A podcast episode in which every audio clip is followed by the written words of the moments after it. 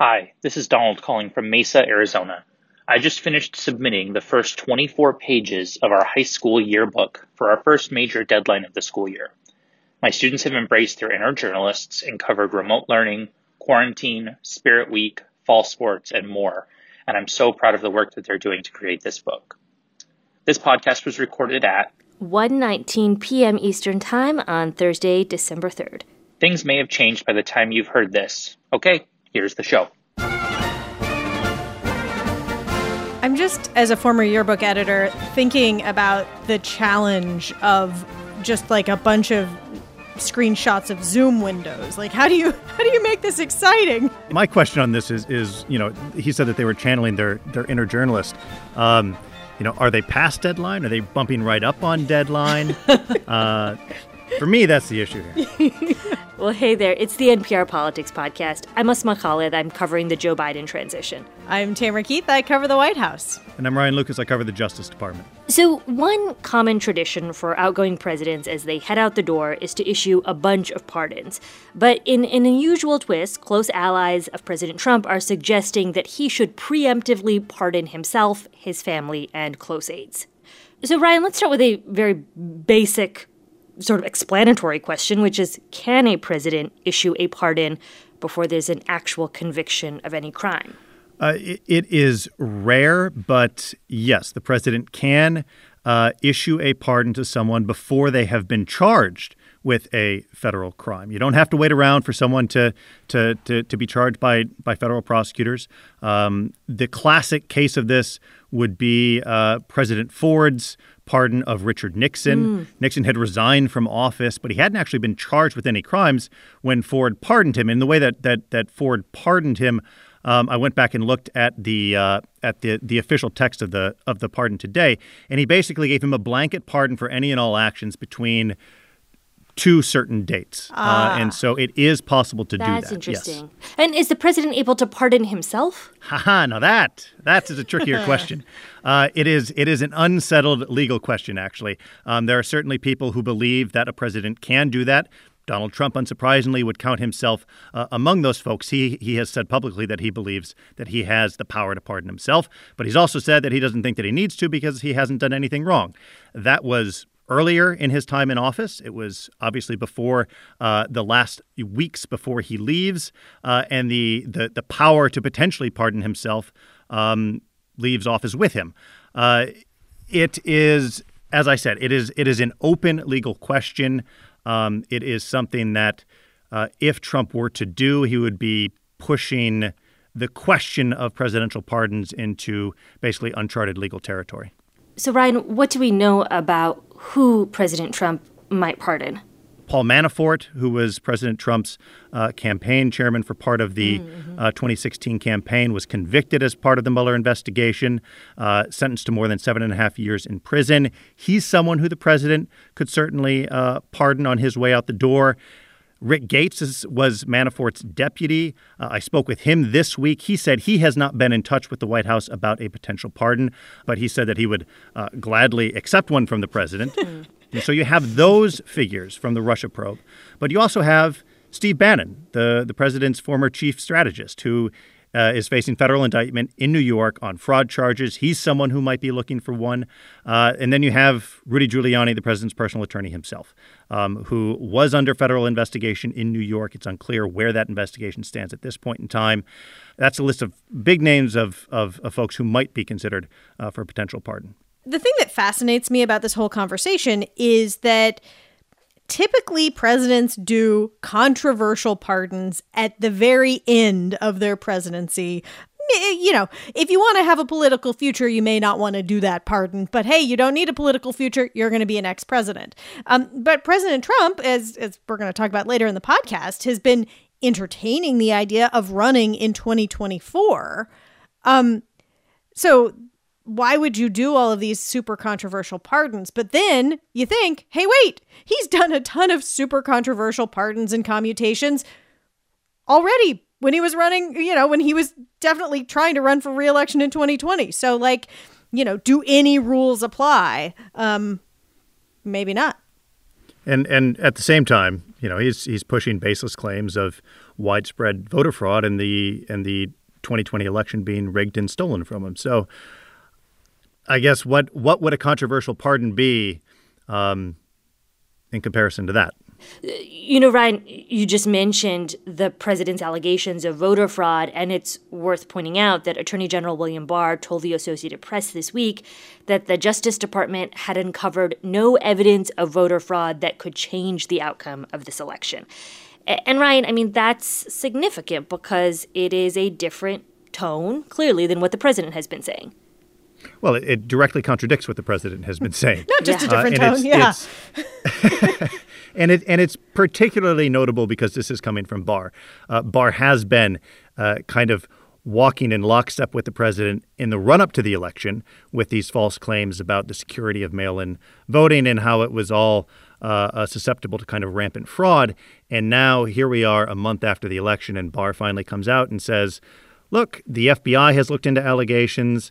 Uh, U.S. attorneys have looked into allegations uh, around this vote, and they have uncovered no evidence to date uh, that would indicate widespread voter fraud to the extent that it would change the outcome of the election. So we have heard this from other officials, something along these lines, but to hear this from Barr himself is a big deal. All right. Well, Ryan, thanks a bunch. We will talk to you more later. Sounds good. Bye. Bye bye. And when we get back, we'll talk about what President Trump plans to do after leaving office. Support for this podcast and the following message come from the Annie E. Casey Foundation, developing solutions to support strong families and communities to help ensure a brighter future for America's children. More information is available at aecf.org. Mitch McConnell has spent decades making sure there is more money in politics, not less. Why? We do it because we'd like to win. But all along, one person opposed him on this someone in his own party. There's too much money washing around, and this money makes good people do bad things and bad people do worse things. McConnell versus McCain on NPR's Embedded podcast. And we're back, and we're joined now by NPR White House correspondent Franco Ordoñez. Hey there, Franco. Hey there. Great to be here. So uh, I am very excited to have both you and Tam on in this portion because you'll have some really fascinating reporting about the president's plans after leaving office. Uh, I know he has not yet conceded, but it sounds like he's already thinking about 2024. Yeah, no, no doubt. You know, Tam and I have been talking with uh, campaign officials and people close to the campaign who say the president is very seriously considering launching a bid in 2024. I mean, that, you know, I talked with a campaign official um, who said that he continues to actively fight, uh, you know, alleged fraud, which we have often reported, just, you know, is not widespread. Uh, yeah. But if those things do not exist, uh, that President Trump is very seriously uh, considering a run in 2024. Um, and there's a lot of thinking going into this. It's not just an idea, there's some strategy involved. Um, I'm told by another uh, former campaign advisor who is still very close uh, with those uh, in the loop on the top sphere, um, who tells me that the president is considering announcing his uh, 2024 bid either, you know, in January, you know, either by the end of the year, early January, and possibly or likely uh, the day before Inauguration Day hmm. uh, of President elect Joe Biden, you know, say January 19th or that weekend, in order to kind of like overcast Joe Biden's inauguration. So it kind of disrupts the narrative. And so there's a lot going to be a lot of not only is there going to be talk about Joe Biden, but that there would also be talk about President Trump. Though I will say that a campaign aide who I spoke with said that in planning meetings that he's been a part of, there hasn't been anything that concrete. He doesn't doubt that the president may be talking about that, but that that is not, uh, you know, a concrete plan at this point. But running in 2024, that is something the president is very, very seriously considering and would dangle out, um, if nothing else, um, as as his time in the White House comes to a close. So it sounds like collectively you all spoke with three sources who confirmed that the president is mulling over this idea of a 2024 bid. Um, you know that that sounds like it's serious enough if you know at least three people you all have talked to are saying that so talk to me a bit about what his motivation is for wanting to to jump back into politics and why would he want to do that i mean he'd be what 78 years old at that point yeah, I mean, there are a lot of reasons that the president would be considering this. Uh, one is that he is allergic to losing. Um, and obviously, he's not admitting publicly that he lost, but to be able to go out there and say, I'm going to get redemption uh, is, is something that is very much part of the narrative that the president has built around any number of other failures in the past. Um, also, he is hugely popular with Republicans, with his base. He got, you know, more than 70 million votes in 2020. And that means that he would be a dominant force in the Republican Party if he is still in politics and not just back to being a former president doing business. No question. You know, the former officials that I've spoken to say this would specifically freeze out other Republicans who may be considering uh, a bid of their own. One of them put it to me, uh, you know, kind of half joking, you know, like Nikki who, uh, Larry Hogan who. I mean, mm. this would really hurt them um, because they would not know what to do. I mean, just as Tam says, uh, you know, the president has such strong support um, among Republicans uh, that they would be kind of left in this realm of uncertainty. So there is some serious strategy about that. And we should be clear that Nikki Haley and Larry Hogan, who you just mentioned, these are both Republicans. Nikki Haley, the former governor of South Carolina, Larry Hogan, the current Republican governor uh, here in Maryland, who have, you know, seemed to express interest in running for president in a few years. And it sounds like what you're saying is nobody would give them really even a second glance if Trump is in the race. I don't know. I don't know if I'd want to say they wouldn't give him a second glance, but certainly it would kind of like it would certainly make them think uh, twice or three times about you know moving forward. And it's not only them; it's also Tom Senators Tom Cotton, Ted Cruz, Marco Rubio. All three of those have also been kind of wanting some of you know Trump voters. So this is this would cause serious complications for them. I mean, it does make me also wonder what kind of environment this would create for a Joe Biden administration. I mean, it seems like from the outset of his campaign, Biden has been fairly optimistic about the idea that once he was able to step into the White House and once Donald Trump was off the scene, that he would be able to work with Republicans in Congress. And in fact, he gave an interview with Tom Friedman of the New York Times just earlier this week where he talked about the fact that, you know, once Trump is gone, he felt like not he he didn't think the sort of ugliness that we've seen in some of American politics would continue. He thought that maybe there would be 20, 25% of it, but he didn't really think that it would continue. But it makes me wonder if if Donald Trump isn't gone from the scene as he thinks, uh, what happens to his kind of quest for bipartisanship?